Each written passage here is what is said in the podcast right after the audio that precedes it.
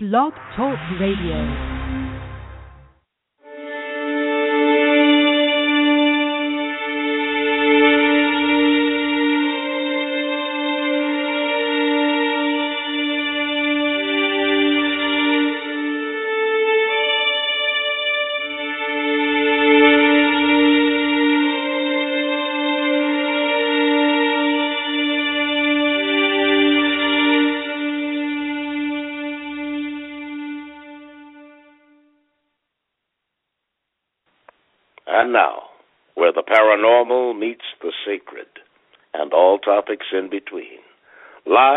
Los Angeles, California, welcome to the Paranormal and the Sacred Radio Show with your host, Shaw McCain.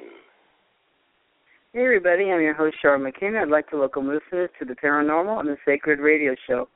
My show is created to provide an open minded platform that welcomes the gifted and extraordinary thinkers from every walk of life and circumstance.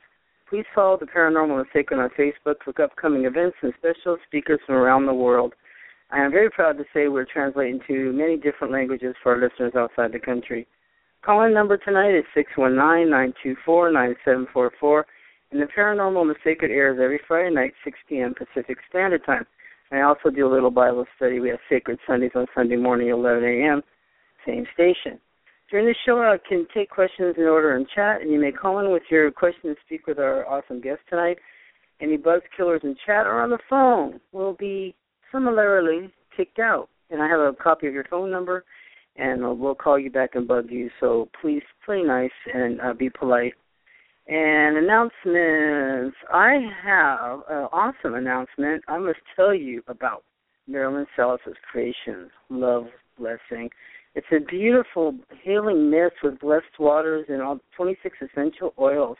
And I got my beautiful little kit, and I've been using it for two weeks. And it's adding to my health and vitality. It's helping me feel better and calm and go to sleep. And you can order yours from Marilyn Salas. It has a good scent. It doesn't overpower any cologne. Uh, it could be unisex. Uh, the smell is reminiscent of a light incense. I think you'll love it, and it's really uh, beautiful. And of course, it's been blessed and meditated over by Marilyn Salas. You can get yours at www.lovesblessing.com. And I want to remind you to tune in to Paranormal Angels every Wednesday night, 7 p.m. Central Standard Time. The calling number to listen to the show there and speak with them is 718 664 6407. Call in and listen. It's my friends Bart, Marcia Becker and Geraldine Baus, and I love them very much. You can tune into the show. I just want to remind you that Yvonne Smith's new book, Horror Not Haunting, is now available on Amazon and CreateSpace. If you need a licensed hypnotherapist and regressionist, Yvonne's always available. And you can reach her at www.cerointernational.com. Cero, C-E-R-O, international.com. Okay, next week our guest will be Lynn Reagan, author of the books Wake Me Up, Love in the Afterlife. And she is going to be talking about uh, her fiance. Uh, unfortunately, was murdered, and she started having communications with him in the afterlife. And she has other two books too. So we're going to have her next week. And this week, our honored guest is Marty Rosenblatt. Marty Rosenblatt is a view, viewer analyst judge, and he's an authority on precognition.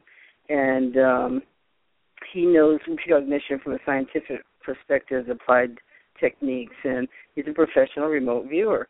And I'm going to get him on the loan, the phone, and I'm going to let's see. Um, yeah. yeah. Hold on one moment, please, while I I get through to him. Here we go. Dial tone. Hello. Hi, hi, Marty. Uh, this Yeah. is uh, Charlene with the Paranormal Sacred. You're live on the show tonight. Hi, Char. Right. Hi. I'm, I'm looking forward to it. Yay.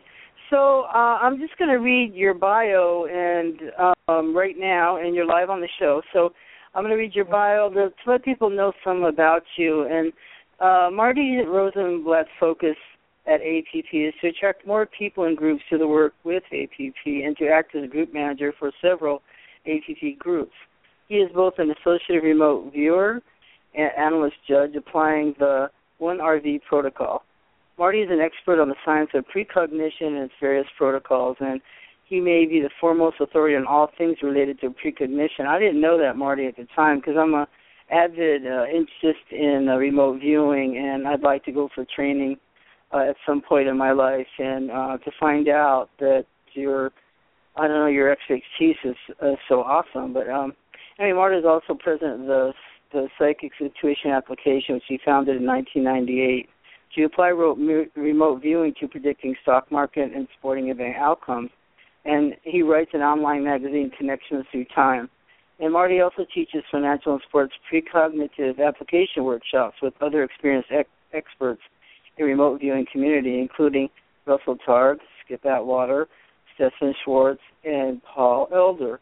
And you have a MS in physics from UCLA. Um, now, Marty, how uh, could you, for uh, for the rest of us that don't know much about all this, uh, we'd like to first, uh, where did you grow up, Marty, and uh, what kind of um, upbringing did you have? What started all? Where did you start? I I started. I was born in New York City, but I came to California when I was nine. So I consider myself to be a uh, uh, California, um, almost California resident, but not quite. And um, so I lived in the Los Angeles area, a place called Torrance, California, so Southern California. Yeah. And my interest since I was rather young had to do with science and science fiction.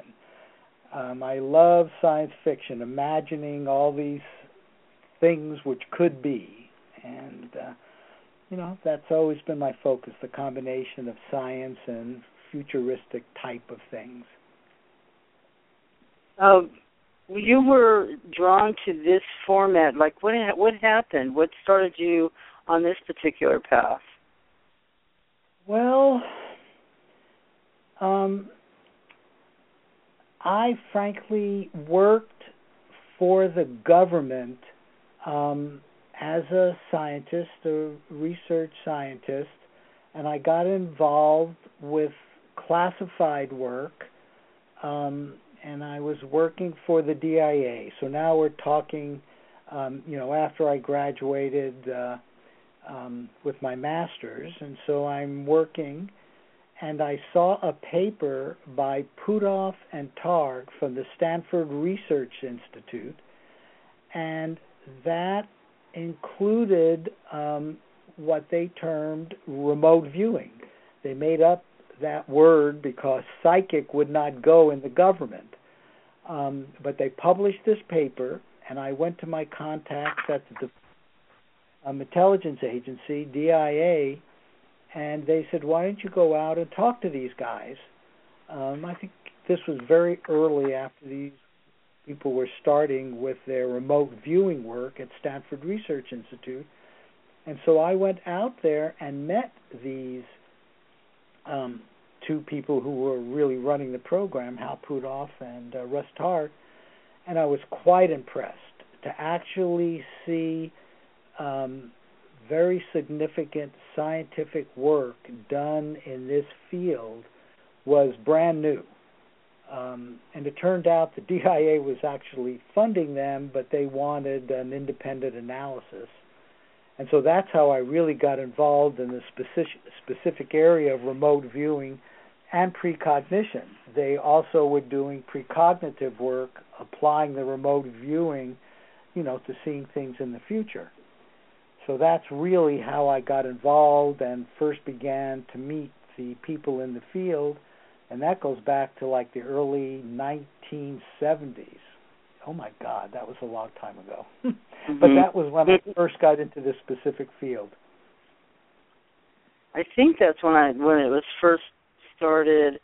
They started. uh There was this Russian. um I think was it the game of chess, and that was the first broadcast of the Russians kind of using thought to make them uh uh who are they playing against to to make them lose a chess game or something. I'm trying to remember something I remember watching back that back in the day. I think that was one of them. there was stuff like that going on, and they, you know, remember the book Psychic Phenomenon Behind the Iron Curtain, and that was the period when all of this was getting started because the Soviets um, were spying on us, and we were spying on them, and um, that's really when all of this remote viewing work um, was, in fact, started, and it definitely had to do with with defense. Uh, you know, we needed to see things that were going on in the Soviet Union, and they were trying to do the same thing with us, as were the Chinese and others. Most of the major countries had um, remote viewing units, um, which were gathering information, gathering intelligence. You know, that's um now do you want to uh discuss with us uh your training uh in this because you were doing it with the military and they you know uh, to try to tell people like what you're doing that have never heard of this before okay let me let me yeah let's let's talk a little bit um okay let me let what- me explain what it is we do. And early on you mentioned um, app.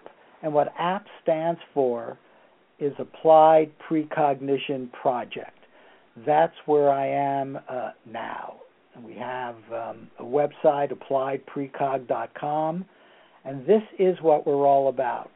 Over the years since the, the 70s remote viewing and precognition have um, indeed um, been been refined.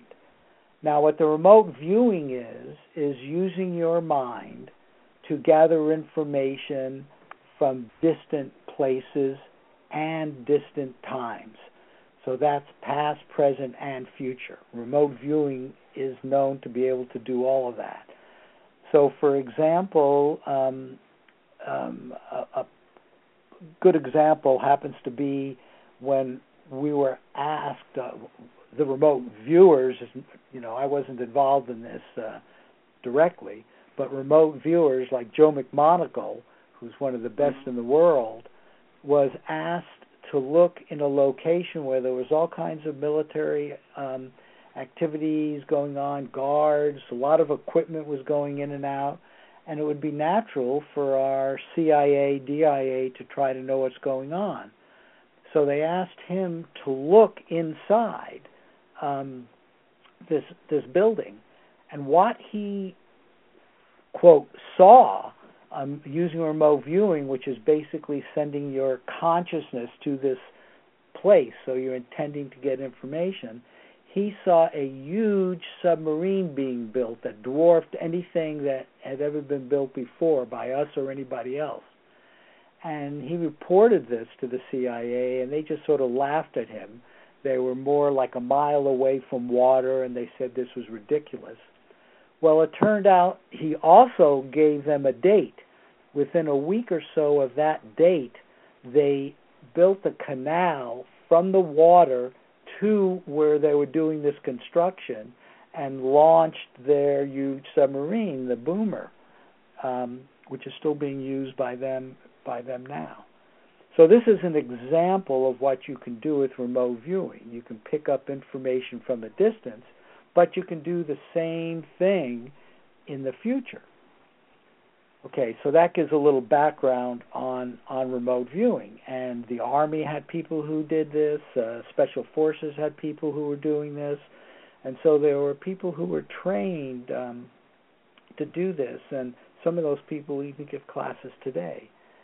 Now, what we're doing is applying this in um, a, a different way, somewhat less dramatic than in the military way, Mm-hmm. because there's something called associative remote viewing, where you do an association um, between, in our case, we use photographs, and we'll do an association with, um, let's give an example which is easy to understand, of a sporting event. So you have, uh, for example, a Super Bowl coming up, okay? Um, but this works for any sporting event, Team A versus Team B. And we might associate one picture with Team A, say um, uh, the Eiffel Tower, um, with Team A, and then we might associate another picture with Team B, say um, an elephant, something very different. And then what we would ask our remote viewers to do is remote view a picture I'm going to show you after the game. So if the game is going to be, you know, later today, we would say, hey, I'm going to show you this picture tomorrow after the game. And let's say the remote viewer, um, and they develop transcripts, draws something like a triangle. It has some stripes on it. Uh, maybe says people. Um, just a, a, a few things like that. For associative remote viewing, we ask them to generate a page or two. Now, in this case, a judge would take that transcript, all of this is before the game, would take that transcript and say, oh, look at that. That really looks like the Eiffel Tower.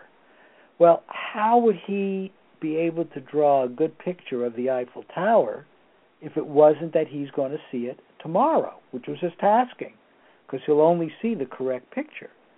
And so, therefore, you can make a prediction on Team A because of the association with the um, Eiffel Tower and Team A and the good picture that the remote viewer did. So, so thus you you pick the winner that way. That's the way we pick the winner by using remote viewing. Yep, we use remote viewing to describe the picture the viewer is going to see in the future.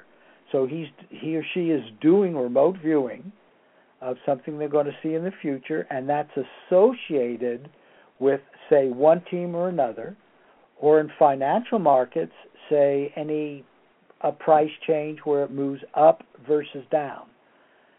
We're focused on what we call binary, so two choice, um, two choices. And so you see how you're using precognition in a very practical way. Um, um, you know, you can wager, or uh, we like to think of it as investing because it's been demonstrated that there's a real edge over chance. The cases we like the most um, are ones that are like 50 50, and the edge over chance is like 5, 10, 15 percent. Um, we're definitely not right all the time, but we're right enough that people are making money. Wow. So this is uh, okay. The Applied Precognition Project uh, was conceived to assist people on um, seeing the future, uh, so they can win money. well, no. See, now, now that's not true because I want to okay. tell you, almost everybody that is in this has this strong connection with you call the sacred. Um, okay. Okay. I like to think of this as being a deep consciousness field. In fact, I'd like to talk to you at that level as well. But, yes, I'd love. You know, there's a a deep connectivity with everything which is alive, all sentient beings, all all life is connected and interconnected. And that happens to be independent of time. The connections are like outside of time. Now, once you kind of get this, and once you start appreciating and seeing precognition as being true, and where do you think precognition comes from? Precognition comes from the inner part of you, your inner being, your soul, your spirit. You know, everybody has different words for it, but is this inner deep part of you that is connected with the rest of the universe. It's connected with all that is. That's the sacred part. Um, and that, I think, precognition shows in a very real way because it shakes up the idea of linear time and time being so important um, in a linear sense because it's like all of time is out there and you can connect with it. Okay, that's where I'm coming from, and that's where most of the people working in this area are coming from because you sort of get this. Um, yeah. Now, how can we educate society to that? How do we get society to better appreciate that they are a part of something much grander than they usually consider themselves to be a part of. And they're not like observers, they're in the middle of it. Their consciousness is part of this huge, all that is, this huge consciousness field. I, I actually call it a universe of collective consciousness, similar to what Jung did. Um, yes. And uh, to educate them, I came to the conclusion. Now, this is after you have to realize um, there has been a great deal of scientific work done on this. Stanford Research Institute proved it scientifically. Remember, that's where I started, way back when. Princeton University repeated their experiments, duplicated it. That's the scientific method. Um, it's now been done so many times. Books have been written. Dean Radin has written lots and lots of books showing all the statistics, showing that that the odds against the experiments are one out of trillions now that it could be the normal model. There's something else going on which is connected with this sacredness, if you will, the fact that we're connected with all that is. Science has not convinced society in any meaningful way. Um, you know, people just don't get that they're connected to the future, for example. They don't get that they're grander beings.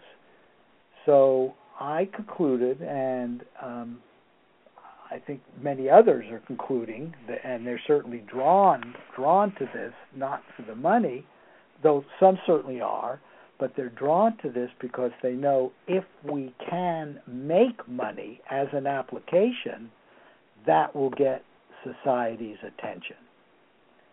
Money does talk. Yes, it does, and uh, for some reason, I'm not interested in that aspect of it. But I'm, totally enthralled with this because um, I think I've been living with this my whole life. Uh, being able to do this, I'm not sure if it's psychic because I, I'm not trained in in doing any of this, but um, I've been able to uh, see things, and it doesn't matter how far away it is. That um, I'm, uh, just a quick example was the uh, I was seeing uh, people in Africa running all night long, just running and running all night long, and they were suffering, and then they sleep during the day, and it was like all that, and it turned out, and then I started seeing stacks of bodies in trucks and stuff like that, and then I then I started seeing in my dreams, I started seeing that there was reporters that knew this was going on, and then finally uh I had to tell uh was my then husband. I said, "Man, I tell you something because I'm overwhelmed, you know, with the pain." I said, "There's he, there's African people out there running all night, and I don't know why they're running in fear like they are." And anyway, it turned out to be the the Rwanda thing that was going on. Wow. Well, yeah, look, that... and about a year later, it ended up in the newspaper. But I was so hurt that how vicious and how afraid they were and running all all night in fear and only sleeping during the day. And that's exactly what they were doing. You see, now that's a wonderful example of how your consciousness picked up information um, from a distance. Let me let me make a distinction between that, which happens, let's say, occasionally, randomly. It's beautiful. It shows that we have this connection. Um, you know, yeah. and it is a sacred connection with all that is, and that particular thing came into you. What remote viewing does, which is somewhat different from that, um, is that it's done purposefully. There is tasking. There's a document created as a permanent record so that uh, it can be analyzed and used. So if somebody had asked you, you know, what's the next major event going on in Africa, and you had come up with that information, you know, a day or two before, that would be remote viewing. And so okay. it's this tasking part.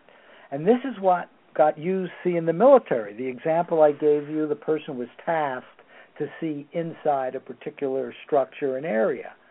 Um, remote viewing is being used um, to find missing persons.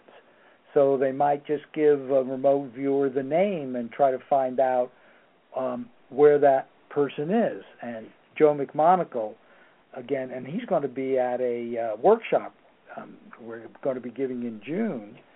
Um, he does a lot of this, and so do others. They're remote viewers that use their remote viewing skills, which is the same skill that you use there, but they use it in a directed, um, purposeful fashion. So, you know, I hope that does sort of make that distinction because it's an important one. Um, there's always a specific protocol involved, and people use different protocols, but you get into a protocol where what's produced is usually a transcript, sometimes a recording, which can then be used for some application. Yes, and have you uh have you been okay, uh so you're you how did you start out getting interested in the precognition part? Because you're a, a scientist, right? A physicist. That's exactly right. When I'm a physicist and um the interest in precognition is because when I saw the scientific work done on it, demonstrating it scientifically, um, I was really drawn to it, and it's this associative remote viewing that is one of the best ways to show this because you always get data. Did the team that you predicted would win win? Um, you know, did the stock move up as you predicted? Um, you can do this for a missing person. If you think the missing person is in New York versus California, the problem is you can't get a lot of data. Those are like onesies. So I was drawn to an area of associative remote viewing using precognition because you could get good data um, and it blows the normal physical model which most people think of. And I've always been interested in cutting edge science. And the fact that precognition says information can come from the future, um, especially back in the 70s, it turns out more and more is going on now where people are saying, well, you know, the equations of physics actually do go backwards as well as forward. Um, and so science is moving very, very slowly to accept the possibility of this. Um, and that was my interest was to show um, not only society in general, but originally I wanted to be part of a process to show the scientific community that that this indeed is is a reality. But um, science just isn't taking to it because there is no model. You know, how do you model consciousness? It's been recognized as the really the number one. They did a survey, and apparently consciousness is like the number one um, scientific mystery that we know the least about. Um, you know, they're looking into the brain, and they can see all kinds of things going on into the brain. Um, you know, when you even think two different kinds of thoughts, the brain reacts differently. But that's different than the direct conscious experience of something. Where does that come from? How come you're aware of this very moment, which, in my opinion, is the foundation of this universe of collective consciousness. It's all of the conscious moments that all sentient beings experience, past, present, and future, that in fact is all that is. I mean, that's a one way to look at all that is. At least that's all that is of consciousness. Um, well, so from well, my uh, perspective, what uh, from uh, uh, from what you have seen, what makes Mm-hmm. somebody? Do they have certain characteristics that you see in people that are open for this uh, remote viewing experience and that are that have a knack at it? Let's say, do they have certain characteristics that you've noticed? they've done actual studies of this, so it's not just me. Um, you have to Yes. realize government funded this, and you know Stanford Research, but there were other companies involved getting paid by the government. Your money was used for this. Um, various government agencies studied this, and they would, of course, ask that same question. And the answer apparently are uh, there are two main things that they seem to come up with.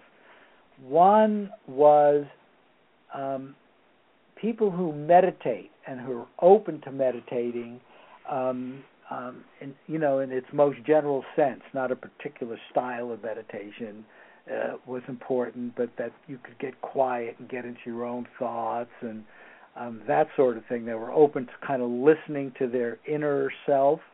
Um, um, that was number one, and number two was creativity and I see those being very closely related in my mind because where does creativity come from? It comes from your inner being somehow, and um, so those those were the two things which were at the the top of the list.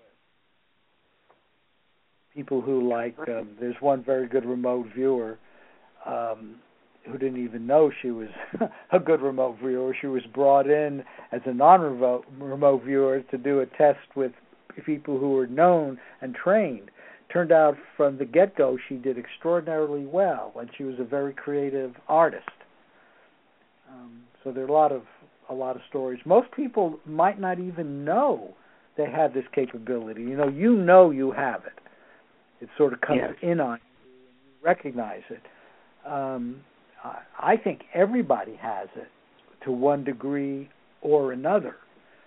Um, a lot of people might turn it off. Um, their parents might say negative things about it and turn it off uh, when they're kids, uh, et cetera, et cetera. But I believe this is just a natural capability of human beings. I believe the same thing, and I also believe animals have it. Uh, you know, I I think so too. In fact, if you think about what we call instinct, wouldn't it be a very valuable instinct, to, you know, besides smell and the other things that they have, to sort of sense that if I go in that direction, that's going to be the same place that lion is going to go. Um, Right. uh, you know that sort of thing. And so I could see that precognition would be um, almost an evolutionary um, capability that would be selected for.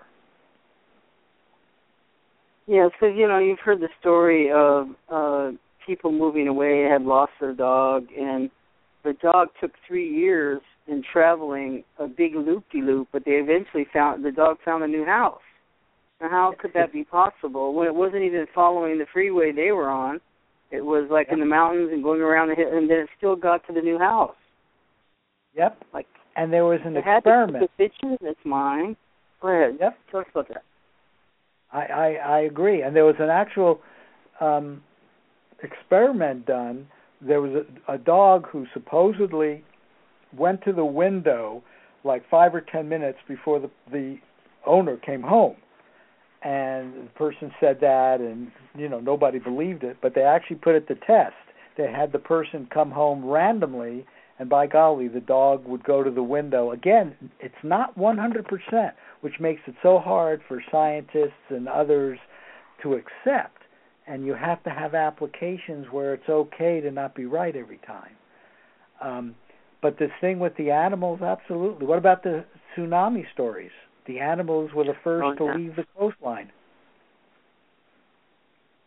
They So were at, uh, and they have films of that. So you know, this is documented, and uh, also um, this has happened in uh, with people. Do you have like a a story uh, that um, that you like to tell about a remote viewing incident, or anything you want to share with us?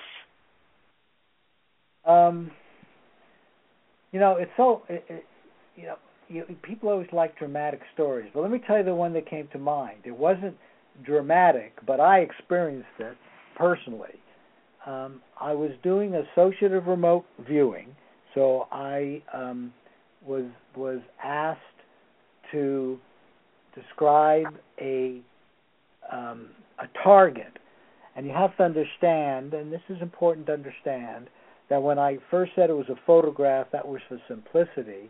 Really, the consciousness goes to the place when the photograph was taken. So there's a very specific place your consciousness goes to, um, namely where the photograph was taken, and, and it's your task to describe what can be verified from that photograph. So that's what ARV is all about. So I was asked to do this, and I got a tall shaped thing. I'm sort of imagining it now, a grassy area, um, um, water, and then suddenly I smelled salt.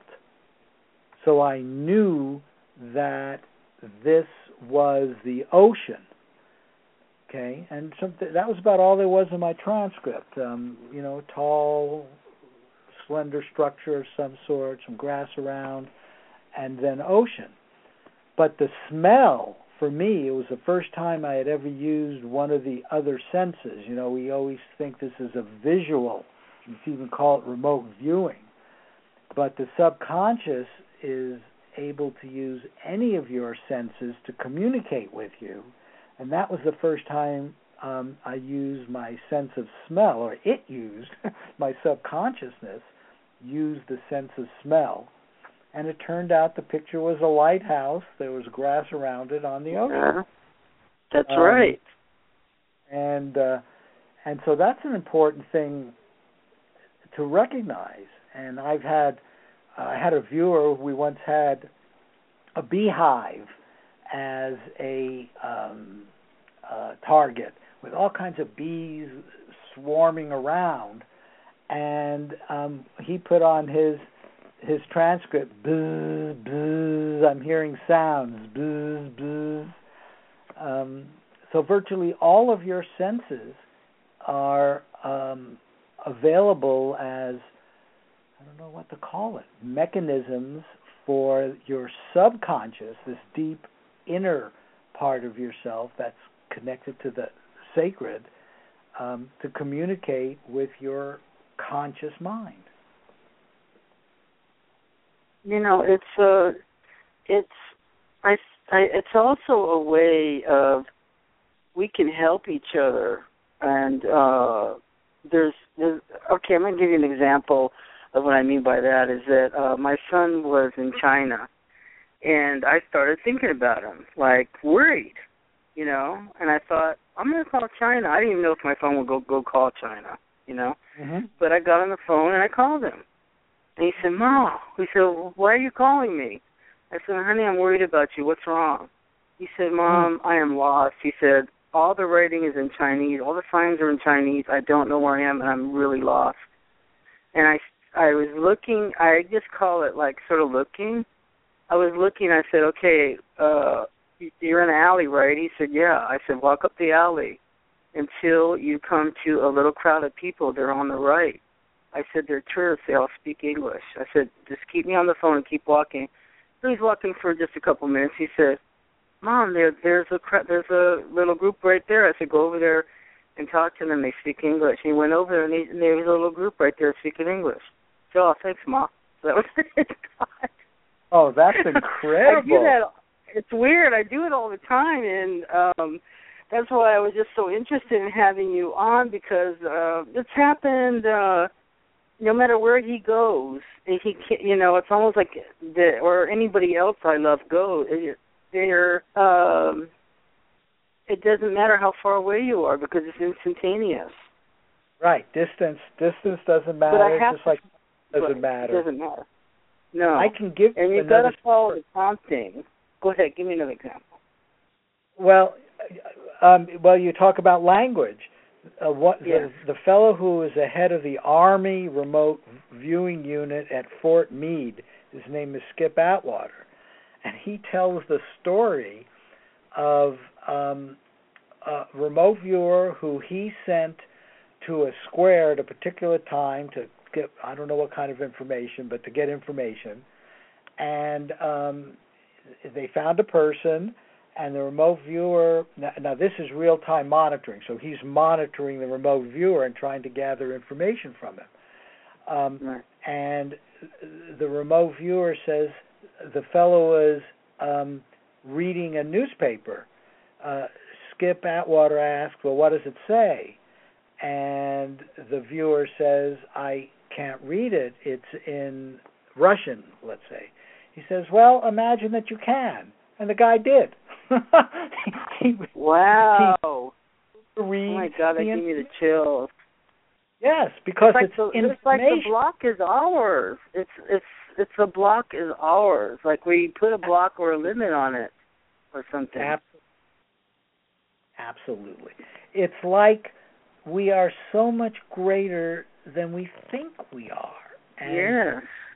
And that's going to lead um, eventually to what I call a par well not I, everybody I think would call it a paradigm shift. I mean imagine if if half the population was using precognition, using remote viewing, these kind of examples in their daily life and took it for granted, it would be a different world. And that's a paradigm shift. That's right. And we we do feel uh, everybody, even running into you and meeting you, we all do feel like we uh, belong together, like we're a piece of the puzzle. All of us have a certain contentment that goes along and joy that goes along with it. You know, and it, it just seems like it's all working in a strange uh, way because it's like, how will we ever meet each other otherwise? Well, because there's something strange going on. It's um, yeah, it's life. We're learning lessons. I'm a great believer in uh, in you know that general concept that we're here um, um, to learn and to teach, uh, but interacting with others. You know, I spend a lot of time focusing on the inner being of one person because you know that's what you're using in your remote viewing and everything. However, guess what? every other person has the same thing and we are connected to them just as your example showed and we have examples of telepathy um, yours was different yours was a very interesting one but i have examples of what i'll call precognitive telepathy um, where somebody read somebody else's mind well got information from somebody else um, and re- reported it in a remote viewing way on a piece of paper before that other person even experienced what was being um, um, um, written by the first remote viewer. But we do have access to each other, um, as yes. your example showed, and other examples show, and sometimes they call it telepathy. But we are indeed all connected. Um, God, imagine if you felt that everybody was like your direct family. Uh, yeah. I'm, I'm actually hoping that what we're talking about here, remote viewing, these advanced capabilities of consciousness, will lead to something like that. I mean, you wouldn't want to do harm to a family member, you know. Right. Um, so imagine if you know, in spite of how you talk about the goodness in people, um, there seems to be, you know, a lot of conflict going on right now, and that's because people do not feel like others are family members. In fact, they feel like they're enemies, and the world yeah. is never really going to get to a better place until you really do get this sense that you're all one family. That's been I think dream. that would be beautiful. Yep. Because we would help each other and care for each other and uh, support each other.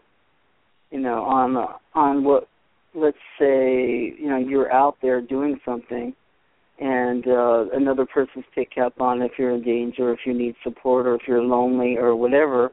You could think of each other and give that loving support or direction. Take a right, take a left. So, Yep. But also Okay. don't, you know, fire um missiles at them and don't um, um you know, take them capture or kill them and do all the terrible things that we see in the news some you know, too often now. And always, I I've always wondered um going back into all recorded history, there's always been this sense of family and community within groups, and yet groups, countries, um, different families have these feuds. There's not that same sense of family, camaraderie um, between others, and there's always uh, this strong separation, um, which has led for one reason or another to many many wars and it's going on today and uh, wouldn't that be wonderful if some of the stuff that we're talking about could have an effect at the global level um, but that's Maybe it the- does. If more people focus in the same way, maybe that would affect and neutralize some of the evil that's out there. I That's, wonder. um, yeah, we're getting, uh, you know, to the big picture dream, but I think it's important to Mhm. have a big picture dream, and um, that's what keeps, uh, you know, even the paradigm shift in a so- smaller sense of just getting our society to recognize the universe is much grander than it is. That's really where my focus is, but I do hope it'll lead to a global change as well. Yeah, there will be a time where I think we're going to be pressed to use it, and and we'll we'll have to do it, and people have to change. Because a lot of times we don't go willingly; we have to be pressed, you know. And uh, I think uh, that pressure does come, and uh, I hope that people use that uh, power for the positive. You know, pain is a Yeah. good uh, initiation for sending help out to someone. You know, you never know when you're sometimes when I'm at the most stressed is when I'm at the most creative. I don't like it when I'm there, but sometimes it brings the best out of me. Yep, yep. And the the, So- the question would be how are we going to get more and more people to begin to think this way and doing this sort of thing? Um, how do you know well, you do know about family members. You know, we've all heard those stories, and you know my my. Um, anyway, we know stories. People are sick, and suddenly you just get this urge to call them. That's what happened with Yeah. with your. Um, and that that does happen, but that's maybe opening the people who certainly who have those experiences up to what we're talking about, but it's not having any kind of significant effect on society, which would um, activate this paradigm shift. You know, you know the paradigm shift to the scientific revolution um, was when there were some really kind of great things that came out of science. Uh, I mean, a lot of them, uh, you know, Columbus maybe is an example, but there are other things. The in way back when the invention of um um I'm happy to think of one that was pretty early of a stirrup on a horse uh allowed you to ride a lot better but unfortunately it also allowed you to hold a lance and um um kill someone better unfortunately a lot of the technological advances the scientific advances uh um many of them are war related, um, and many of them are not. But look where we are now. I mean, there's clearly been an intellectual scientific revolution, which was a paradigm shift um, compared to you know where we were in uh, the 14th century or so. You know, before Columbus and before Copernicus, who took us from thinking the Earth was the center of the universe. I mean, in some ways, he's actually credited with starting the scientific revolution because he basically proved it. And that was a major find. The church was violently against that. Um, and yet, that was science um, which did that, and Newton and all those guys. So here we are with this great intellect. Imagine the next paradigm shift which combines intellect with the kind of things we're talking about inner intuition being applied in your life just normally. I mean, this would go on all the time. Um, um, if your son needed help, you would know it. He would somehow be able to contact you effortlessly. You know, better than the yeah. cell phone. Um, and it could a, just help avert disasters, maybe even. But it's uh, right.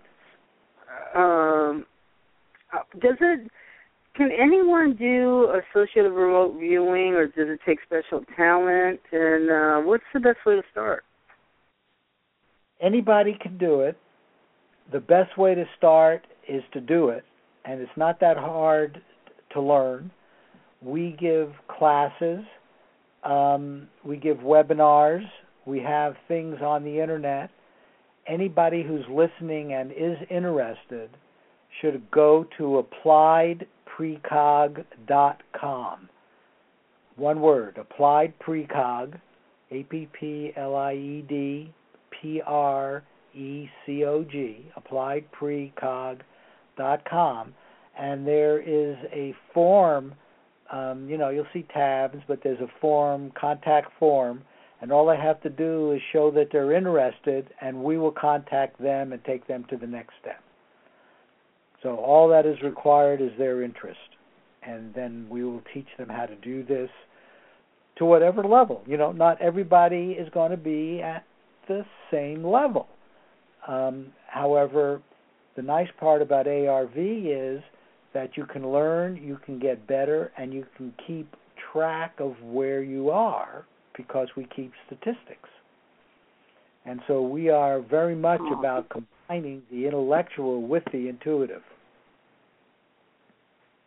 That's that's ideal to me because then you have a record of it because a lot of this is so random and and people share their dreams back and forth and talk about you know things in their childhood that I had a grandma that could do this and do that, and what you're doing is actually re- writing it down, and uh, that's that's how you can find out what the patterns are, or uh, you know, have a scientific data on all this. Quite amazing. I have I, um, I have somebody in chat that's asking you a question and wants to know: Is this similar to astral projection? You know, that's very interesting, and I think the answer is it can be. If you were to do an out of body, right, astral projection, that's what we're talking about here, mm-hmm. um, and you were to do it in a way where you came back and um, made a record of it, and you were tasked to go out of your body and find a missing person. Where is that missing person right now? Um, and you came back and drew a sketch of it, or even maybe came up with a name, but mostly they come up with sketches. The remote viewers seem to be really good with describing um, um, things, and um, you know a distinctive characteristics of uh, a building or geometry near there, but you did it on purpose and came back with the transcript, that would be an astral projection version of remote viewing. Um, a lot of people are doing dream remote viewing. Um, you know how you had your dream? Imagine if yeah, I, I do that all the sleep, time. Imagine if before you go to sleep, you you could do this yourself. You give yourself a task. A lot of people just like to experiment with with this, and will say, okay, what will be the headline in tomorrow's newspaper, for example? As long as you're tasked that way, you develop a transcript um, um, in advance. That would be remote viewing precognitively using dream therapy. There's a book out there. God, maybe I can even find it on on Dream ESP. You know, if you go and Google things, see, I'm not gonna find it. All kinds of stuff on remote viewing, and you could yeah. go viewing in dreams, and you will find people who are doing that. Um, I'm not sure anyone has written a book on remote viewing and astral projection, but you know, we we know out of body experiences occur. Um, there have been examples that have been verified, but I do not know if anybody has done um, repeatedly in this remote viewing fashion, and that would be very interesting. So task yourself, go out of body, and see if you can get information that can then be um, checked. Um, and you need to keep data. I mean, that really is what distinguishes remote viewing from, you know, the year-end psychics. And you know, you never really see them tell you what were their predictions over the last ten years. Nobody ever does that. Well, remote viewing is doing that, and ARV, associated remote viewing, does that, and that's what our appliedprecog.com um, um, is all about. That's what app is all about. You know, um, this is a good idea because you hear it over and over again. Can you please keep a journal by your bed? But that's kind of random. But you're saying develop a task and develop a transcript, and then give yourself a task before you go to sleep. And then go to the step of verifying it. Do a task which can be verified. See, that's what we like about ARV. Um, you get to verify it, but you can come up with remote viewing tasks like like what's going on. Um, what's the headline in tomorrow's newspaper? Now, there's a lot of front what we call front loading with that. So we usually like to do things which are more blind, but um, what's front loading? Well, there's so much news now about the the the, the Middle East that yeah. Oh, you might just be thinking that, and it isn't really coming from your subconscious. It's coming more from the intellect, and that's one of the things when you do this repeatedly, you begin to tell the difference. You, you get to learn the difference of the raw stuff that comes from the subconscious versus what's coming from the intellect and the golden bits of information are what come from the subconscious. And it's usually pieces, pieces here, pieces there. It's just not perfect, which is the false image that is out there. Um. But you, you know, that's the way I really think that people should move forward: is come up with tasks that interest them, that can be verified, and um, um, and often it'll be partial ver- verification, but you'll get some pieces of it which are good, and this will help you do even a little better in the future. Yeah, because you get the feel of it, and uh, I think you get to be more, even more open. Now, I feel that if you have a wall, of course, you're not going to be able to do any of this. Like if there's a block or a fear, um, it would be hard to get through to somebody even to believe any of this. Um, you're talking about somebody else now to get them to believe yeah. this. Yeah. yeah uh, you know what? I, think we just have to allow them to come here by being better ourselves. You know, I I think Mm-hmm. the money is an aggressive way of doing it, and that's Mhm. why we're doing it. Um, that's a good application. Um, but there are other applications. I mean, there are people out there who try to find missing persons.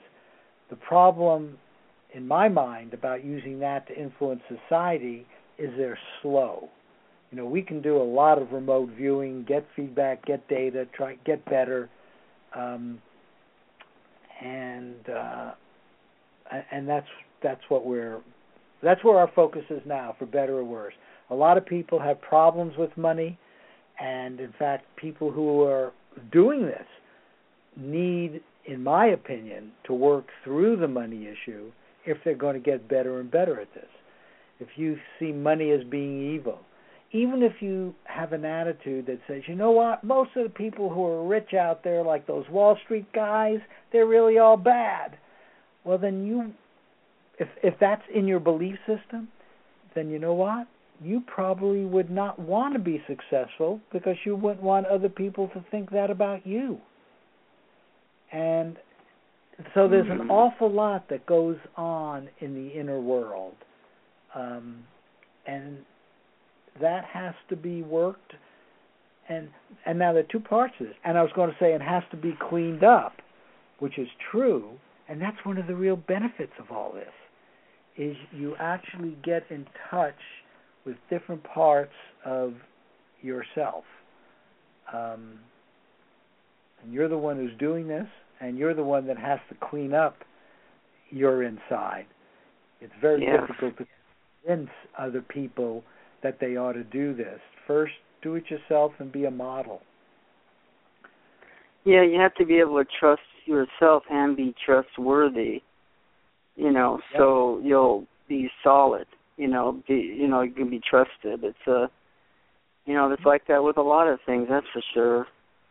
So, and so you have are are any of your groups working on uh, predicting natural disasters or climate change or anything else that can affect There are millions? people, there are remote viewers who are doing just that sort of thing, um, and um, uh, in fact, uh, Joe McMoneagle wrote a book about the future over like the next 50 years. Uh, God, I wish I could remember the name of the book. So there are people who are doing that, and he was looking at the way our society might change and making predictions on that. But remember, all of these things take a long time to um, play themselves out. And uh, but the fact that he published it shows that he was using remote viewing because he did it in a formal way with a protocol, willing to put his predictions to the test. And that's such an important part of um, of all of this. Um, God, I have so many books. There really is. I mean, I, anybody who is interested in this, just spend some time googling the keywords, remote viewing, um, um, Joe McMoneagle, precognition, Skip Atwater. You know, you'll very quickly get the players.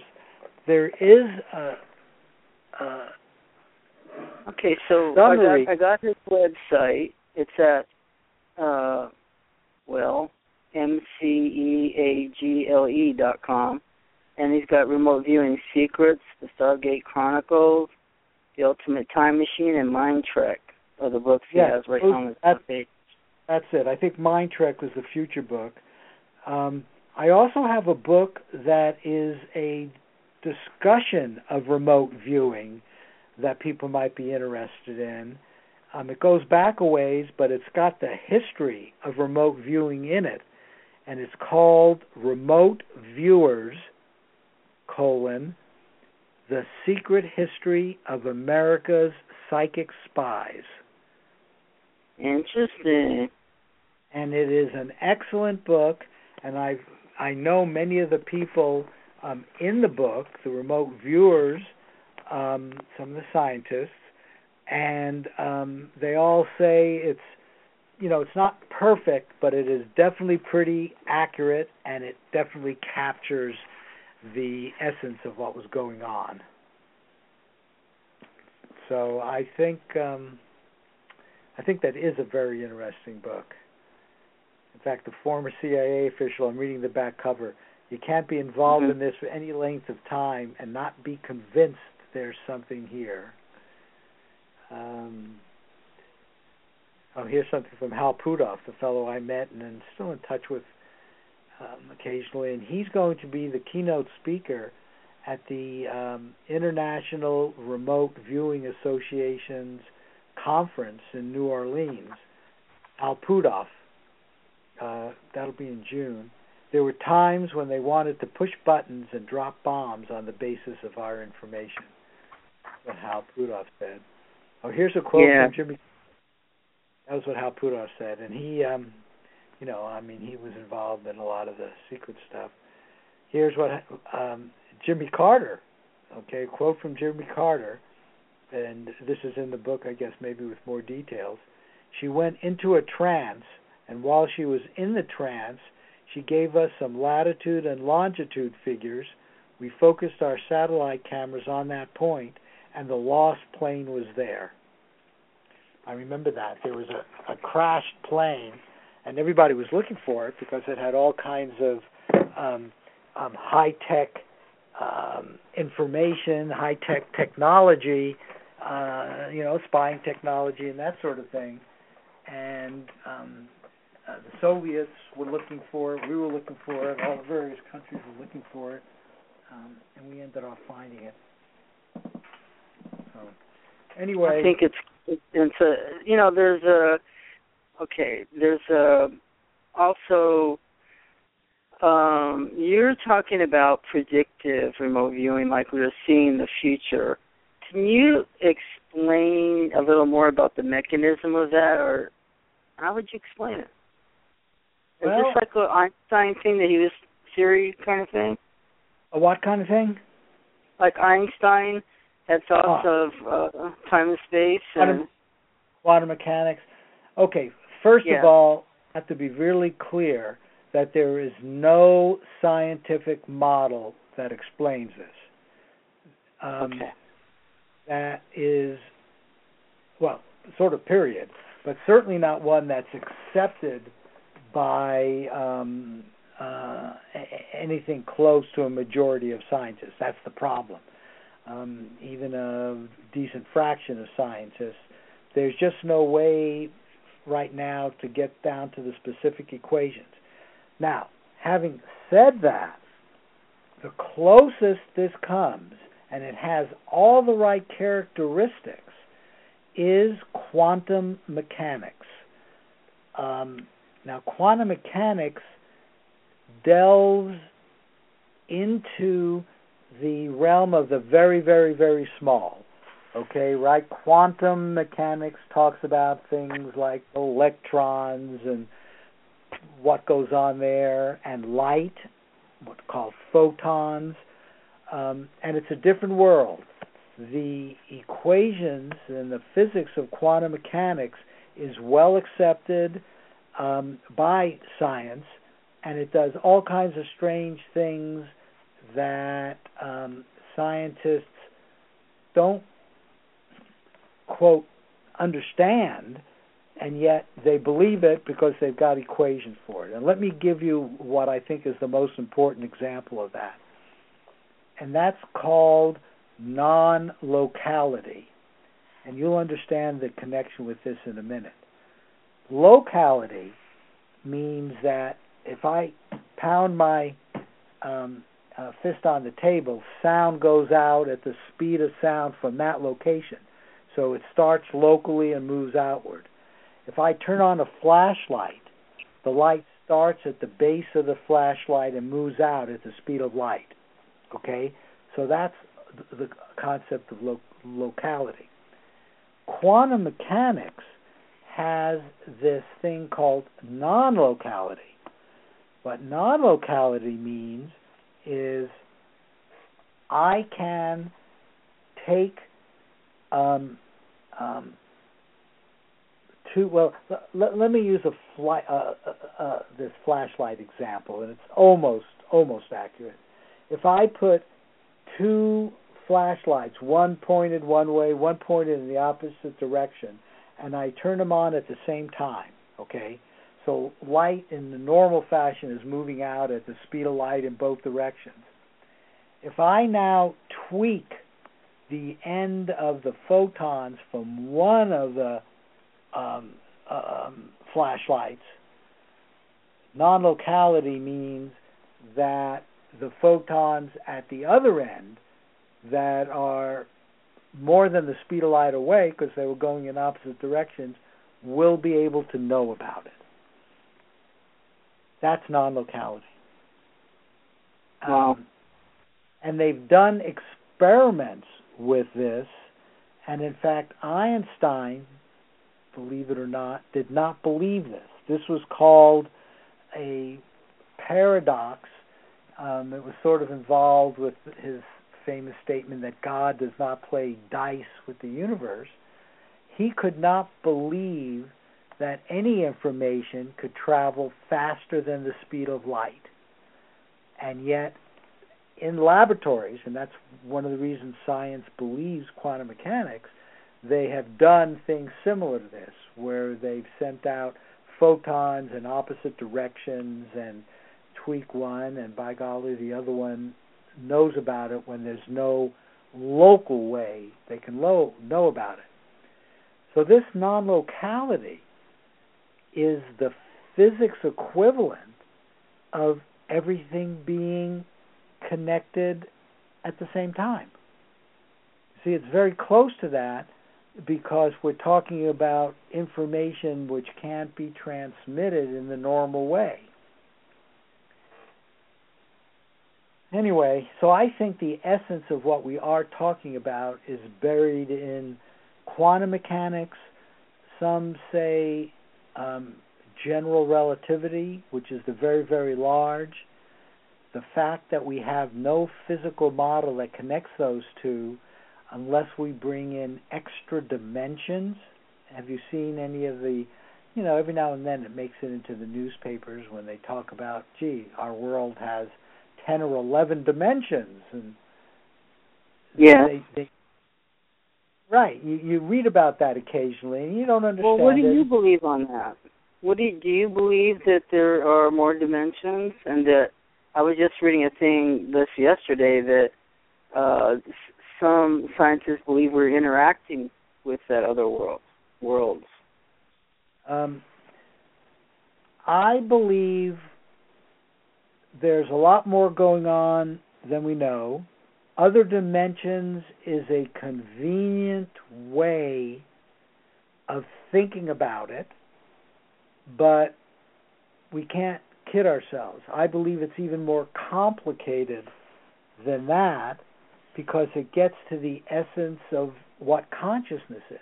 Okay, you ask me what I believe. I will give you my theory as best I can in words, and hard to convey all this in words, but I, I will give you my feeling of this. A, the guiding principle is the following consciousness is the fundamental sort of take that in for a minute.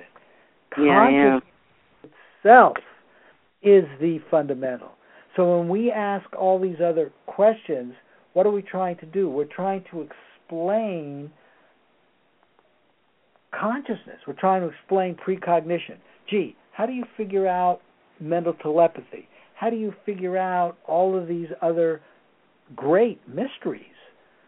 Well, you know why we can't quite figure it out with the intellect the way we're currently thinking? Is because we're not coming from a position which says consciousness itself is the fundamental. It's the essentially infinite. It's where all that is resides. It's in this thing that the best word we have for it is consciousness. Now, if I come from that position, I can begin to explain all this stuff. Time comes from consciousness. Einstein had a great quote. The only reason for time is so that everything doesn't happen at once. So that indeed, yeah, isn't that great? Mm-hmm. So we can experience, you know, moment to moment to moment. I mean, you know, savor it. Have one moment experience at a time. Even though in some way, which consciousness in fact is showing us, um, it's all out there. Precognition, in a way, shows that. And some people would disagree with that because they say that's complete predetermination, and you can go on and on. But my model is that it begins with consciousness as the fundamental. Um, and it now, it, whatever it is, and since it's the fundamental, all I can do is sort of look at it um, from from the outside. But when I look at it from the outside, if it's the fundamental, the next question might be, okay, what's an idea of how it might have created the physical world? Because I believe there is an objective physical world out here. You know, we we agree on most things. We disagree on some things, but in terms of you know the physical world, if you and I are looking at the same building, we'll generally describe it the same way. Um, um, you know, so there's an objective world world out there, a physical world. How did that come into being and develop? Though I should say the way we experience the physical world is totally through the fundamental, which is consciousness through our inner self. Right? It's still the inner being that experiences yes. it. So there's that connection. But nevertheless, there's more to it, and I'm going to give you my theory on that. Um, this comes out of the quantum mechanical principle of what's called zero point energy. That's another one you can Google. ZPE. And it comes out of quantum mechanics. People do not disagree with what I'm about to tell you. So this is not conjecture. When you go out to what we would consider to be the most vacuous of space, you know, you get between the stars, you get to a place where you say it's a pure vacuum, there is yes. still energy there are things which are coming into existence and annihilating themselves in such a fashion that there is like a base energy, which is called zero point energy. And if you go to a place where there's matter and you get smaller and smaller and smaller, you go inside an electron, but then you get even smaller and smaller and smaller, you will get to the same zero point energy field. There'll be a base energy which fluctuates um, apparently randomly. My hypothesis is indeed it is not random, and consciousness is communicating through this zero point energy field in some way which I certainly can't understand. But it's that zero point energy which is the connector.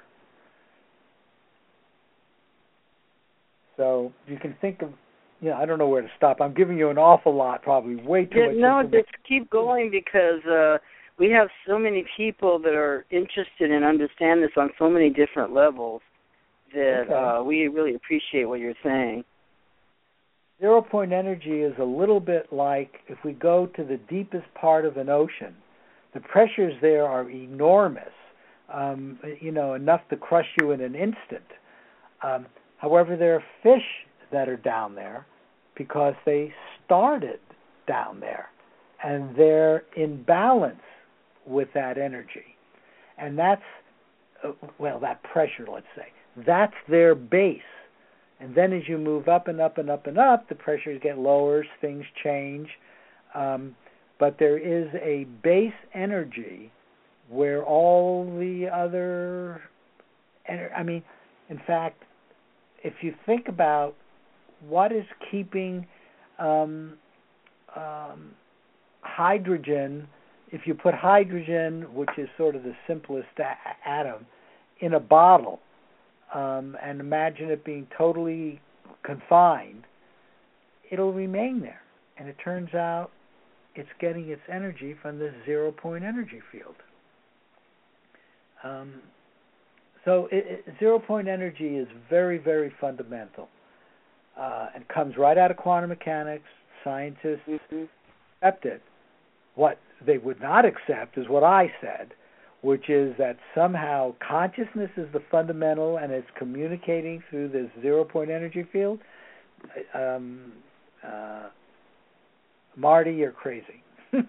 That's the stupidest thing I ever heard of, or you know, whatever the comments would be. But you asked me what I sort of see as the connection with all this, and it's it's really at that level, and it's taken me a long time to get to that. But being a scientist, it's hard for me not to try to put all this together. Yeah, it's and plus it's it's it's a uh it's a, actually to me it makes a richer life to uh think about contemplate and the things that you are doing are so exciting uh to us and the people that are like minded that uh we but a lot of us aren't writing this stuff down you know and actually providing uh proof that we're going through this. So i think our biggest task is is to uh, be sure we can verify what we're doing. And and actually go to your site appliedprecog.com and sign up over there uh, to actually learn these learn how to do this thing because I think this would uh, help with a lot of things. Uh, you know, I've done it when I've walked into let's say I'll have a dream and then I see work in chaos. And one time it was all, not the job I am now, the one before that I what I dreamt and I prepared myself for was total chaos, offices being moved around, uh boxes, all kinds of crap. So when I went in, I was expecting it. I was not expecting it to be okay at work, and it was. Everybody was moving everything. Desks were flying everywhere, boxes, and they had totally did a reshuffle, and people were in a lot of extreme pain, and that's what I was uh, picking up on. But I wasn't because I was already prepared somehow. I don't. That's how I think it works when you have a precognition. Is it? Well, I think it's, it's I a good helper. yep, I think there's a definite connection there in that precognition and this being prepared um, are are right together. The precognition, you were already imagining the situation, and you almost lived it in a way and got ready exactly. for it. Yeah. Um, and I think we use precognition all the time and often don't know it, um, especially if you open yourself up to that being the way the universe works. So, you know, well, when how people do you come check your site, Go ahead. I, I hope you'll join us because what I want to indicate. I think I'm is going to. We have a discussion group, and there you could go and ask, okay, who who's doing this um, kidnapping work? Can you get me in touch with people like that? Yeah, so mm. you don't have to oh, get yeah. involved directly with a money application. Um, though I'd like you to consider that. You obviously have the capability. You know, give all the money away to a charity. Um, um, go into well, it. you know. You're going to do that. Maybe you can convince me to make a little money. I mean, you might be able to convince me. But anyway, uh thanks for the invite Wait. because I'm gonna take you up on it. I'm I do have a couple health things I'm doing, so I'm shooting for March to do all my projects again. When I get my uh get back on my feet again. I'm still working actually I work in forensics and that's what that's what I do. So I think my life has kind of prepared me for this next adventure. Interesting, and that's You know what I mean? My whole yeah, it's like a okay, the life number. I don't know which one I'm on because I've had many. So this could be life number six or seven, and uh, I'm actually going to venture out to the next thing because you know what? Why not? And why why pretend when uh, there's something magnificent going on? Why ignore it? Why why are people shying away from it? It's like you're missing the grand play. That's exactly right. Uh, but you have to be somehow brought into it, drawn to it. Um, exactly. Lots of different reasons. You know, you bring up reincarnation, uh, and I don't know exactly how that fits in with consciousness being the fundamental. Um, and I do believe hmm. that we have um, spirits, souls, because that's where the connection is. Um, I can see connections with various lives through various times, but I don't know if it's at the well, it is at the, a minimum at the information level. You know, you seem to have connections with specific things that happened at earlier times. Um, mm. Now, you remote viewing those? Are you, for whatever reason, connected to what is really your same soul or somebody else's? Or those are, in my opinion. Now, I, you know, I, and you probably disagree because you're, you know, you maybe you've experienced different things, but in my um, experience, I don't see how you could kind of tell the difference you know, it's still information, and it could even be accurate information about another life from, um, you know, two centuries ago. But whether or not you want to say it's you, I don't know.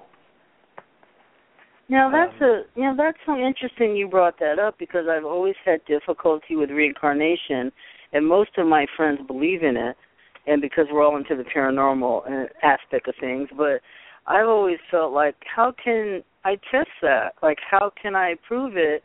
However, I went and saw Lorraine Flaherty. I don't know if you know who she is, but she's out of uh uh United Kingdom and she's going to be here in LA at the Conscious Expo by the way. Anyway, uh she explained it in a way that totally stunned me, but I also could see the point. She said it's along your DNA strand.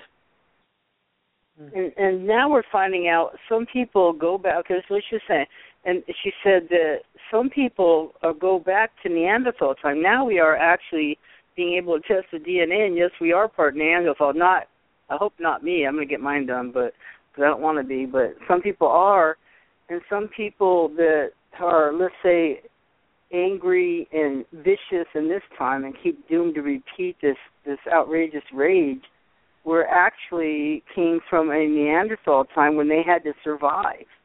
And that was part of the DNA, and so they're reenacting. Now, I could see that point. Wait, now, she's the only one who explained it like that. Like, what if it is in our DNA memory-wise? Well, uh, and it's and that's reincarnation. Okay, go ahead. Was time when every living, almost human being was Neanderthal? Don't we because if that's the case, all of us must still be able to go back a hundred generations or whatever it is, and in theory, see a connection with Neanderthal. So don't think you, don't say you hope you don't. I don't want to be. But I don't think there's any. no, you don't want to have that strong characteristic.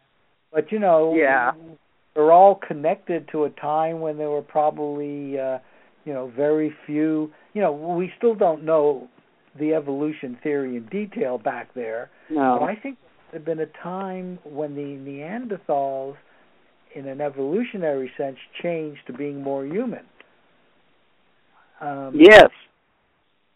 And so well, that means so that means we go back to the more human connection, but if you go back to their ancestors, it has to connect up with Neanderthals and I do think the genetic strains um, are indeed uh, connected, and I do believe as we're getting more and more into looking at DNA, we probably will find some of that in everybody, but some people may have mm-hmm. more than others. Um, yeah. And, I, and actually, you can see it. I could, because sometimes you see a person, you say, you know, this person Neanderthal, and it turns out, yeah, they are. you know, it's well, just so pretend. It's so just so. I'm just you know a little humor here, but it just yeah. is the same thing as Sasquatch to me, almost. Even though now we're finding the definite proof, it's like Sasquatch. There could be sort of a humanoid thing up in the middle of the forest, You know what I mean? If we're interacting with Neanderthal now, we really know we are because we're part. We have part of them in some of our DNA. What is this Sasquatch thing in the woods? When I had, I, I'm only telling you that only because I had a weird idea one time about it. Like, what if there is some kind of different kind of humanoids living on this planet? It just struck me just like that. Like, wow, oh. because I've been kind of rejecting it. I'm keeping an open mind on it, but inside I kind of I don't see it working. But some people are saying yes, it does happen. They are alive. I want to use this um, as an example of the difference between what we're doing in app versus this, where you could talk about it, you could argue about it, um, you can look for really clear evidence. Um, however, until you find the clear evidence, it's all speculation. Um, True. Here, with this associative remote viewing, and you know, remote viewing with the target that you could get what we call feedback on, so you know whether you were right, partially right, or wrong. Um,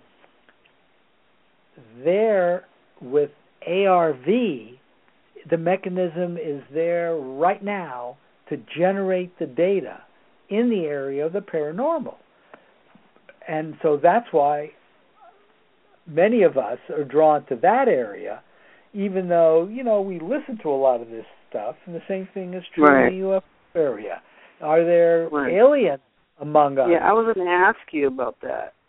Okay. Okay, since um, you brought it up. I was going to ask you about that. Have any has anybody remote viewed an alien race, let's say, or yes, thought they thought?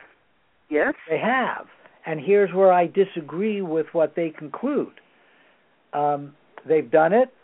They've come up with really nice drawings. They've come up with a command. Um, they've remote viewers have done all this. However, since I know remote viewing isn't perfect, I cannot get any feedback on that because the aliens, for whatever reason, the ETs, have chosen to remain hidden. Um, as long as they choose to remain hidden, I really can't get any firm in this physical world um, feedback for me to act on in this physical world. I do know that their consciousness, I believe they're honor, honorable. I mean, they did a remote viewing session, that's what they got. But maybe they got it because they were believers, they've read something, um, other people's speculations. You know, I'm sitting here and I don't know. Um, I happen to go back to the time when they first came out, the Air Force came out with the Blue Book, and I was really into this. And where I am on UFOs is, look, I know there's um, conscious beings somewhere else in the universe. I know that for as much as I know anything I haven't experienced directly. The odds uh, that that we are alone is so small. I also know the odds are that we're not at the top of the intelligence slash consciousness chain. There are beings out there somewhere that are further along, say where we might be in a million years. Okay, a million years in the universe time frame of billions of years is not that much. So I'd say it's likely that there are people out there who are a million years ahead of us. Now, for whatever reason, they seem to be giving us signs, want us to know there's something bigger going on, and I think that sort of consciousness is that well. Um, but they're choosing to be mysterious and remain separate. So you know what? Let them. I'll do ARV in the area of the paranormal um, because I can apply it. I can use it now. I can learn about it. I can learn about my own inner being as I'm doing it. I'm learning about myself. Um, and that's where I am with with many of the things in the area of the paranormal because almost by their very nature, you can't get feedback. Yes. Now, when wow. we do get so, feedback, yeah, when we do get feedback, that's going to be terrific. But why should I put my energy into something where it seems likely I'm not going to get feedback? And then I hope I'm surprised. Very true. Flying saucer will land on the White House lawn. Um, someone Well- will come in, that would be interesting. or you know the big creature Saskatchewan. I know about him a little bit, but I haven't spent much time. But yeah, it'd be nice if he walked into, um, you know, a city and said hi, or. Uh, um, but it, that just seems very unlikely because it's been out there for so long and there's still no feedback. Yeah, I think that's that's intentional too from them because uh, they're undercover and they want to continue with whatever their agenda is. So I think, That- uh, But that's well, what- you know, That's hypothesis. And, Yeah, it's and hypothesis. that's fine. And I'll tell you, I read occasional articles about it. Um, there are a lot of remote viewers that are really into that, uh, um, and they do sessions. Um, but I choose, and, and I pay some attention to that. But I choose to put most of my energy into um, this precognition with feedback. I think that's good because uh, you know that's where your focus is and that's where your energy belongs, and you know it's making it better. So, uh, how accurate are your groups now? How how close you are to figuring out some of this stuff? Over the years, um, and and this is why it's applied precognition project. While we're always working to understand it and appreciate sort of it, the big picture better, I've concluded the way you really want to do it is get into yourself better to improve your results. Overall, on 50-50 propositions, we're doing 60 to 65 percent. My So that's that's, awesome. typically in projects um, it's it's like that. Uh, so that's actually quite good and that's um, good enough to wager and do stuff like that which a lot of people are doing. If you're getting like upwards to seventy five percent correct, I mean that's a that's a big thing. Um, 65, so, uh, but there's how can people go ahead? better what's that Go ahead. What we what were you saying? It cut off a little bit. Oh, yeah, okay. No, I was just saying it's yeah, it's 60 60 to 65% over a longish time period. I mean, we have people who have runs that are much higher than that. It's sort of phenomenal. And when you see their matches and stuff, uh um, you can't be around this for very long without knowing there's a hell of a lot going on, um, and it's real. Uh, but I think one of the reasons it's hard to sustain, you like you say, okay, if this isn't real, why can't you do 95% all the time? And um, I think all of us in our own belief systems um, know that that would be so dramatic for your own life personally that you almost maybe don't want it to happen that way or maybe there's resistance from other people. Um, we don't know, but I've never yet seen anybody who can get over 80%. That's my next milestone is to get to where we can do 80% consistently. Um, but I have not found anybody who could do that. Okay, so uh, what's really interesting, an interesting thought, is how can anyone possibly know the future when it hasn't happened yet? And doesn't free will matter? It doesn't wa- oh, that is the right question. Um, Yes. I wrote a whole article on that. Okay, let me give you another website. Um, Okay. It's p dash i dash a dot com. Can you Um, start that again? Can you say that one more time? P as in physics, dash Mhm. I as in intuition, Mm-hmm. dash a dot com. So if you go to the, are you on like your computer now? Yeah, I'm on it. So I'm giving it to the chatters too. Okay. So right, Okay. p-i-a.com. If you go there, and that's for physics intuition applications. That was a company I started many, many, many years ago, and for many years I have been writing a um, um, now they'd be called the blog, but we used to call them e. I've been writing articles that go back uh, maybe 15 years now.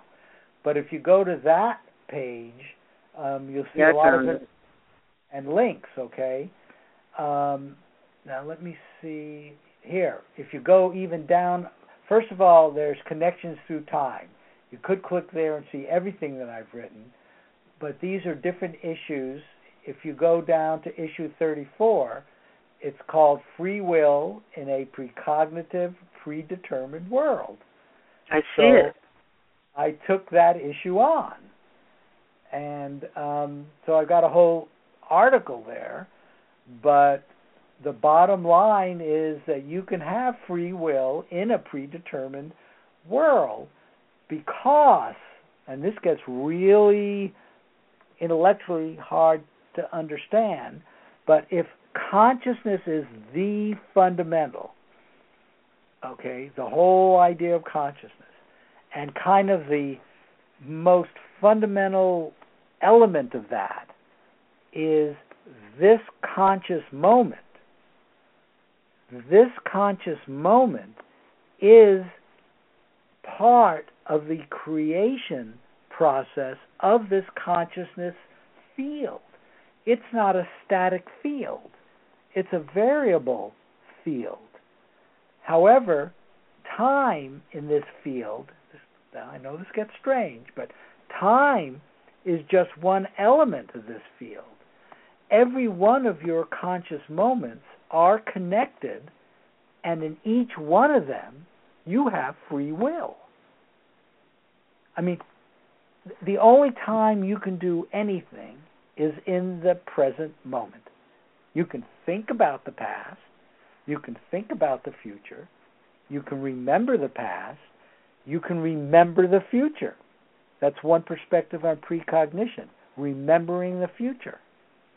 So you can remember the past, you can remember the future, and yet your conscious experience of it is in the now, and that feeds this whole consciousness field. So I no longer see any contradiction. And the past and That's the a beautiful way to say it. Really, Good. if thank you think it, you're remembering the future. It's it's beautiful. Yeah. It is. It's an exquisite way to, um, you know, because you're a practical person, and you know, but this is a beautiful and exquisite way to explain uh, that people feel are mysterious, but it's also uh, a way to say that we've already been there before. So remember something that you're right, it already did happen, but we're seeing it as a future event because we've already been there. Right? Right, absolutely.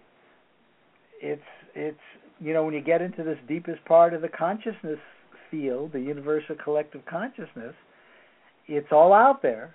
So yes, it's predetermined, but how did it get out there? You were part of the creation process with all of your moments, past and future. And they interact. Precognition shows they interact because when you put a transcript um, down now, you gathered the information from the future, so the future is influencing what you put down on the piece of paper. And so it's all interacting um, in a wonderful, mysterious, terrific way. I mean, it's so much fun when you get into it, just how we're talking about. And I have to tell you, Yes. um, I'm so happy to talk about it that there are people out there who are interested in this. Um, Well, we're so- happy to listen because we can't hardly wait to uh, get somebody on that can actually talk to us about these things. That we talk about a little bit, but you know, you're increasing our understanding. And uh, okay, so there's something I'm reading right here um, that you're saying on your page. It says, uh, your higher you can be viewed as a somewhat separate entity that is part of the more magnificent you. Your higher you not only has access to and is aware of all your memories and all your automatic nervous systems, including those that control your breathing and heart pumping, your higher you also has access to your subjective future. Your higher you maintains you as a single integrated physical being by entangling all the subjective aspects of your life. Uh, okay, so I would not, let's say, as of three days ago, I would not know what you were talking about. But I had a very mysterious, because I'm, uh, you know, I haven't really told everybody that I'm ill right now, and I'm gonna, it's gonna be, it's curable, but I, I need to get surgery. It's a thyroid problem, right? So anyway, uh, so I'm having all these kind of paranormal and strange insights, you know, uh, because I'm sick, I guess. But anyway, so I was cooking now. I was making like a, a pot of coffee, which is in my 1940s percolator. So I have Starbucks in there. You know how good that smells. And I had Right. that going, and I was getting ready to do my eggs over easy, and then I was making bacon, and I had it on this, uh, you know, this skillet thing. And so I was making and turning it, and all of a sudden, I I kind of had a vision of my higher self, and she looks like a queen, and she has a crown on. Oh, and wonderful. she started talking to me, and she showed me. She says, "This is you." And I went, "Wow!" Anyway, I went, "Wow!" to her, and it looks just like me, but with a crown like a queen. And she said, "This is you," and she showed me a beautiful. Now, this meanwhile, this is while I'm turning the bacon over, like you know how you turn it over, and you're flipping it each side so it gets well Sure. done. Anyway, so, and then she said, "This is you." and she showed me a beautiful garden of all different kind of flowers. I mean, it was just so beautiful. And I went, "Wow, me?" And she mm-hmm. says, "Yes." And this is what you're doing. And she had a whole pan of grease and she poured it all over the flowers. She said, "That's what you're doing." I went, mm-hmm. "Oh my God!" it was like, it was a shock. Okay, it was a shock. She said, "You're precious." and don't dump the grease all over the place. You know what I mean? So I'm not buying bacon anymore. I'm switching to turkey bacon, and I'm not going to do that anymore. Even though it seems like it's an all-American whatever breakfast, I, it's not good for me. It seems like my higher self was telling me something I didn't know. That's Like, how That's can you quite- picture yourself as a beautiful garden when you don't have that concept? But she gave it to me. yep. And then pouring grease over it, I've never seen that imagery in my whole life, but it was pretty shocking. That's very interesting. Isn't You know, it interesting? healing- Oh, that's amazing. Yeah. And healing um, is connected to this as well because the fundamental field of consciousness is connected to you through every cell, every molecule, um, every atom in your body. Um, and, uh, you know, when we hear these miracle stories of healing, uh, Mhm. you know, none of us know exactly how to make it on call, but I certainly believe that um, you can assist. In fact, I think the most important part of healing is to do it when you're healthy, is to stop Yeah. a thyroid problem from occurring by just Yeah. sort of attention to your body and becoming sensitive to it and uh, um, allowing times to have it balance when it needs it whenever you sense something you know just like you sensed your your son you can sense your Yeah. own body and um, I knew something was wrong, and I was getting all these blood tests, and and people would say, "Oh, you have too much calcium in your blood." I go, "And are you gonna, you know, what what should I do?" But no doctor until one I met recently had diagnosed it. So I have a, a primary hyperparathyroidism and excess calcium in the blood. So what it's doing, it's uh, pouring uh hormones into my system and it's making me sick and it takes all the calcium out of your bones and it's putting it in your blood, so to speak. Like And that's why I have the calcium. Yeah. So now I know and so I have an appointment coming up soon and this the there's no cure except for to take it out and I'm I'm really looking forward to it. So I'm I'm moving forward with it. This is the first time I've actually put it out there what's wrong with me. You know, because it makes me tired. well, good you luck know, with all of that um, Thank you. I this sounds like something that now they've diagnosed that they will indeed be able to take care of it and they'll probably put you on Yeah. thyroid pills exactly. So I'll be able to to deal with it, and because uh, the symptoms are so extreme, you know. So it's telling I have bone aches, and they were saying, "Well, it's arthritis." I go, "Yeah, I know, but there's something else." But I never heard of it before. But anyway, so everybody check out your thyroid if you're sick. And uh one of the send the you healing that, energy. Everyone who's yeah. listening should do healing energy right now.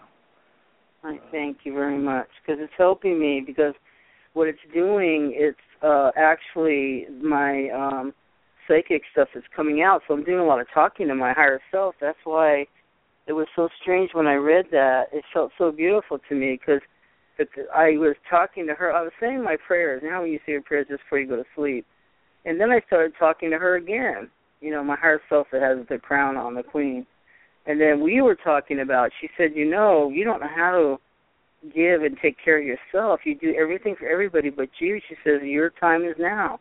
I went, okay, I understand it now. And I have to feel like I'm not doing enough. You know, everybody's grown up, the grandkids grew up, everybody's fine, and now it's my time. That's wonderful, and I would say nurture that relationship with your higher self. You know, other people sometimes call them guides or whatever you know, there are different ways of looking at this, but I think you've got your higher self definitely. And I know. Um, and that you yeah. wrote about it and that we're talking about it yeah. is so bizarre. I would never think I'd be talking about this on the air ever because I've been kind of keeping it as a secret because I didn't want to appear weak or I don't know what my issue is, but I'm still going to work and everything, but I work behind a desk, so it's not like um, you know, I get tired, but you know, anyway. But um Let's see. No, I'm going to off, I'm going to make an offer to you. You indicated you have other friends that are really interested in this. If you can get a bunch of them together who are interested in ARV, you've got my email address. You let mm-hmm. me know, and I'll do a um, webinar for your group and show you, teach you how to do ARV um, you know, we'll so get you into apps as well, mm-hmm. but then you can start. You know, we have lots of different groups out there. Um, yeah. But I'm anxious to actually start new groups, and if you've got like a local group of people, um, you know, that adds energy just because you, you know, you you you support each other. So right. that's an offer to you. In fact, it's an offer to anybody who's listening. If they want to get a group of people together they can contact you, you'll contact me, and I will give a webinar and um, give you, you know, more details. Well, that sounds so exciting. So, um, how do people get onto your your online group? Which group? Uh, one of your online groups. Do you have to pay to yeah, no. belong to your group? They first go to app, everything you know since we have people all over the world we have people in england we have people in australia. I've got a guy in croatia that is running a group from croatia. Um um we have some people in spain. We, they're all over the world. So everything is well not everything but it's mostly internet based so we then have groups where taskings are given out over the internet um, via email or uh, with links. Like I have, uh, you know, with, with links to programs that will get the pictures. You know, we have the pictures already set up. I mean, we've, you know, it's been many years. We've come a long way, and we've got pretty sophisticated systems set up. Um, but that's what you know the first webinar teaching you would be all about to get you into that, and you could yeah. be actually set up and um, you could start doing it pretty quickly. I really would love that. It's you know because that's on that's on my so-called bucket list. You know, was actually getting into all this. So it's a dream come true for me, and I know many people that are interested. And uh, I heard you have an annual conference. Can you tell us about your conference? Yes, the conference is going to be in New Orleans right before the IRVA, which is the International Remote Viewing Association conference. Ours is going to start. Let me see if I get the dates right. Ours is going to start on Monday, June 22nd. It looks like it's going to be at the Hyatt French Quarter. Um, and the first day is going to be for uh, introduction for newbies. Actually, a fair number of people take it as refresher courses. That's Monday. Tuesday, Wednesday, and Thursday, uh, the 23rd, 24th, and 25th, um, will be really doing it. We will be doing it um, for real. Um, it turns out they have casinos in New Orleans, so we might even, just for fun, do a roulette prediction, um, red black, um, and mm-hmm. then I think we'll also get into some financials. Um, um, so we'll actually be doing it, and um, we'll also have all kinds of speakers. It looks like Joe McMoneagle is going to be there, Dean Radin. These are well-known people. I'll be bringing in others. Um, the planning process is still early, but we will be bringing people in either in person or through webinars. Last year we had six webinars, um, very well-known people, including one guy who made $150,000 using ARV, and he talked about that. And um, so the webinar goes out to some people who only attend via webinar, but obviously it's also shown to the people who are at the workshop and conference. So that'll happen again in New Orleans. Um, what a wonderful are, spot to have it. Yeah. So we will be, in fact, if they stay tuned to either of these two websites I've given you, appliedprecog.com is the primary one now. It'll be sponsoring this um, we call it a workshop, webinar, conference. It'll be sponsoring that.